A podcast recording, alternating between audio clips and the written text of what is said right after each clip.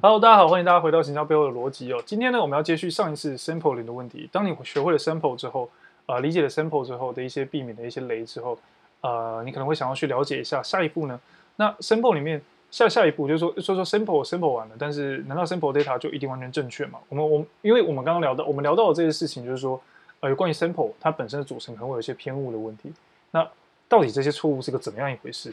那既然会有错误，那表示说一定会有正确嘛，对不对？就是说，我们认定为正确的版本。好，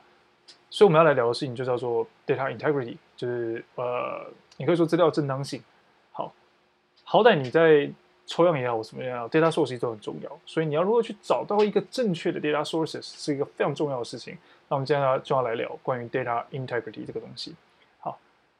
资料正当性呢，呃，这里要聊资料正当性，不是说你取用资料的，你你取资料是不是正当收集或什么，这是另外一件事情。另外一件，我们改天聊 data privacy 的时候，我们会聊到。我们来聊 data integrity 这件事情的时候，我们在聊的是 data sources 的 reliable 程度、accuracy 的程度、completeness 的程度跟 consistency 的程度，还有 trustworthiness、trustworthiness 的程度。好，这些字词我等下会再重新讲一遍，所以不用担心哈。好，sorry，用英文可能会比较能够让我容易去表达的清楚一些些，因为资料可能多半来自英文比较多。好，我们回到 accuracy 的部分，data accuracy 准确性，呃。你可能会想要知道事情，说你这个 data 到底有多多精准、多准确？那准确这件事情跟正确这件事情，你必须知道，呃，能不能知道正确，一定是对照出来的。所以它会有个版本让你对照，说 A 跟 B 哪个是正确的。那正确的对照方式呢？想也知道，就是说，呃，既然我要能够比对，那一定要有两个东西才能够比对嘛，对不对？所以在公司里面呢，actually 有时候你不会拿到正确的，就是说你不会拿，就是你手上的资料可能是一个。A 版是你复制下来的资料，但你另外一个手上的资料是呃原始版本，可能被公司的呃公司的重要单位做保护，所以你可以做比对。但 somehow 其实也是这这有时候不是一个很好做法，我们大家会讲为什么。那另外一个方式是我们比对的方法，除了有在 A、B 版正确版本上对照，是正就像考卷一样有解答跟问题做对照之外，我们还有另外的方法。另外一个方法就是比对资料收集的方式。本来你预期说你资料收集的方式可能是从 A 到 B。从从 A 到 B 这样收集，就是呃，可能收集方式就是 A 拿到 B 这么简单的方式，但也没有其他时间 delay，就是一个 instant 的收集方式，马上就收集到了资料方式，资料传输没有问题，叭叭叭没有问题。但很可能，呃，你现在手上拿到这个资料，它可能是 third party 的 data，或者是说公司在借由第三方工具去去传输过回来解译过的资料，这个中间就多了一层东西哦。这层东西就有可能造成你的 data 产生呃不正确，那 accurate 跟原始资料不同，所以我们另外一个检检检查的方法还有就是你资料收集的方式，对，这个很常发生的，就是你可以发现 A 工具收集的资料跟 B 工具收集的资料有显著的落差，有可能有很多原因，比如说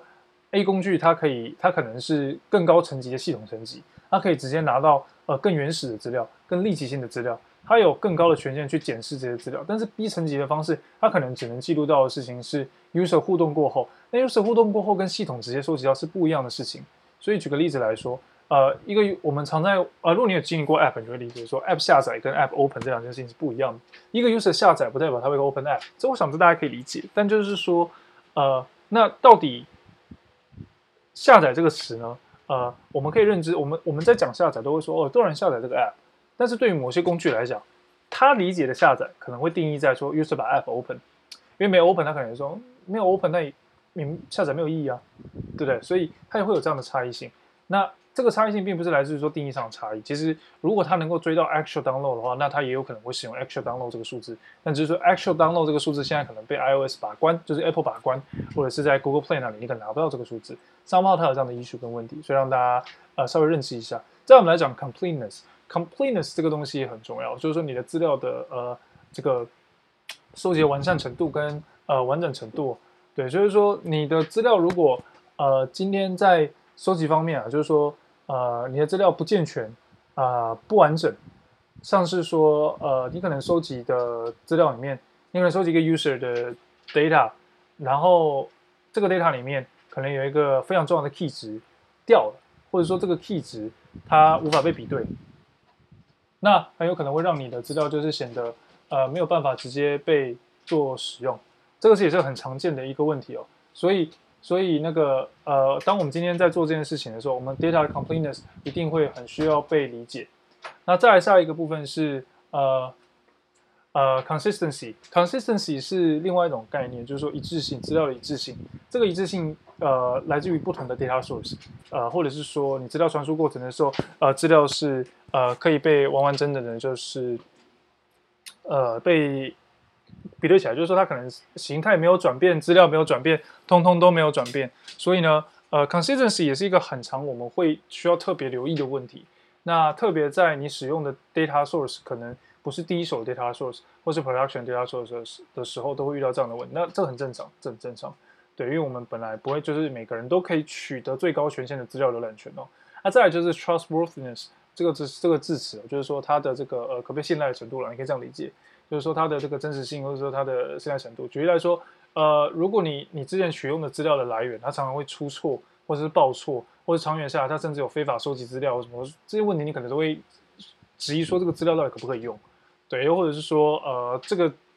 第三方的 open data 它有造假资料的问题，那也可能，嗯，你可能之后也会考虑会不会呃继续使用这个问这个资料哦。那这个问题是蛮重要的。那特别在一些资讯公司里面，举例来说。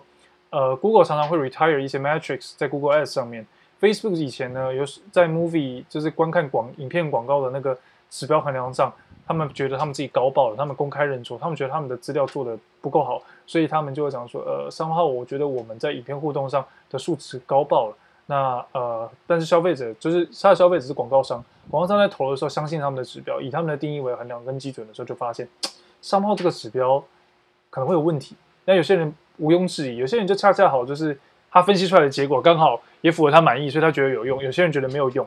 对，所以没有用的人可能就是找到了一些蛛丝马迹，觉得说他没有涵盖他全部的情况，就跟前面商报一样，所以定指标也会遇到这样的问题了，对。所以很有趣的事情是说，呃，你会看到这样的情况。所以 data integrity 呢，呃，是你用来判断 data source 的来源的一个重要的依据。那如何有一个好的 data source 的来源呢？绝对是你在分析资料前，你一定要先做好的功课。那除了这个之外呢，data integrity 还常常有几项错误是会遇到的。举例来说，human error，病毒，病毒是说这个呃 data virus，而不是 data virus，就是说那个软体的 virus。再来是恶意软体 hacking，或者是 system 的错误，或是 not enough data，也会造成一些 data integrity 的问题。比如说你没有收集到完整的资料，或者你的资料时间收集长度不够，跟我们刚刚的 completeness 有直接关系。最后还有 duplicate data。Duplicate data 叫做呃重复性资料。你你如果看一张 Excel 表里面有重复的资料，那数字就会浮报。那数字浮报的话，你可以想想看，如果你营生营营收算了两倍，算成了两倍，我想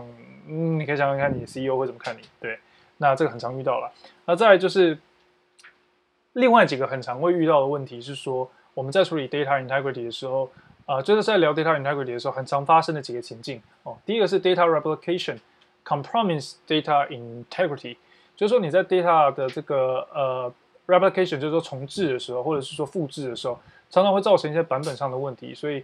影响到了 data，就会影响到 data integrity。比如说 A 版本跟 B 版本之间的资料不是 sync 的，不会因为呃 A 视为正确版本的来源，它更新的时候 B 版本也跟着更新，那这样也会发生问题哦。所以在很多不同国家。呃，有跨国产业公司的时候，他们有时候会也会算那个钱嘛，对不对？算一些呃货币的资料的时候，其实也会遇到类似的问题。对，那呃地理资料或者是说地名资料等等，这个都会有统一性的问题。所以呃，那我们会很常会需要去聊到的事情是，到底这个东西怎么避免？那流程上怎么样处理？那这个会涉及到另外一个议题叫 metadata。我们改天再跟大家聊一下什么叫 metadata。对，metadata 是一个呃呃。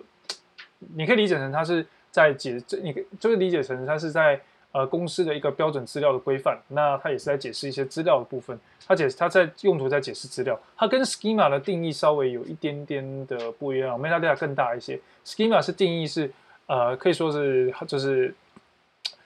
你可以写说 schema 是定义资料怎么怎么样构成，或者说怎么样被写，但 metadata 更像是它有分三个层面。一个在解释 data，就是说这个数位资料资产它里面的细节是什么？比如说照片里面，你拍一张照片，它会有拍摄时间、地点等等的，它会自动帮你记录使用的装置跟机型，这些就是 metadata。那还有其他的部分，我们会在后面跟大家再讲细一点哦。我们先不急着把 metadata 讲完，metadata 也是一个蛮重要的一个篇章。好，那呃，当然还有另外一些情境啊，比如说 data transfer，就是说你转换资料过程中发生错误，这个也很常发生。对，你 import 资料的时候发生错误，你 import 资料的时候性别转换发生错误，这都很常发生。那再来就是 data 呃 manipulation，对，data manipulation，就是说你为了要把 A 跟 B 资料发现它们，就是说你从 A 取 A 来源资料跟 B 来源资料取出来，发现 A 版 A 版本 A 在在国 A 国家版本的资料可能有转换过，但是它可能转换正确的，是正确换算的。B 版本资料是这样，所以你为了要再做更一进一步处理，你可能要同步，你看想把它换算回去，自己手动换算回去，结果发生一些问题，那这个也会影响到 data manipulation，或者你想要清理资料，结果呃把不用不到栏位删掉，结果呃不小心删除了这个就是重要的资料来源，然后导致系统发生一些问题，这个都很常发生啊，就是基本上你一天不遇到，你就算一天不遇到，在一年内在公司里面总共可能会遇到一次到两次，那可能大问题大或小而已，真真的很常遇到。对，那大致上来讲，这个就是有关于我们所谓的 data integrity。data integrity 是一个我们在做资料的时候一定会要去思考的问题。你今天不要讲说你是不是 data scientist，你是不是 data analysis，whatever，你分析 GA 你都要检查这个问题了。所以 data integrity 绝对是一个你在处理过程中你会常常要去反思的一个问题哦。所以总的来说，四大要素：它的准确度、它的完整完完整度跟它的一致性。还有它这个资料来源的可靠程度，是你在做 data integrity 的时候要好好思考的。好了，今天的内容就到这边了。如果喜欢我们的内容呢，欢迎让我们知道，那可以在我们的 iTunes 上面留言。那同时呢，不要忘记是 follow 我们的 MKT Logic IG，我们的 IG MKT Logic。同时呢，呃，如果有更多喜欢我们的内容，你也可以直接在 iTunes 上面留言，让我们知道，这样很快，这样我们就可以很快给你一些 feedback，让你知道，呃，我们下一期可能会做些什么东西。除此之外呢，如果你觉得我们今天的内容在讲述上不够完善，觉得我们应该要补充一些资料的，或者是发现我们有口误的地方，也都欢迎给予我们指正。呃，就是我们会加以改进。同时，我们跟大家多聊聊的事情是说，呃，就是说我们在分享知识，所以欢迎也欢迎你多做一些分享。那我们只是传递的角色，那呃帮大家做一些整理跟懒人包，那给大家一些观点做参考。同时呢，大家还是要回去去自己去消化、自己去理解跟求证。啊，以上都是我们转译过的资料，所以。它确实也会有 data integrity 的问题，所以大家好好想一下。那我们相信我们在转转译上可能比较不会有这么大的问题，所以我们也做过一些查证跟研究了。好了，那今天的内容就到这边，我们下次见，拜拜。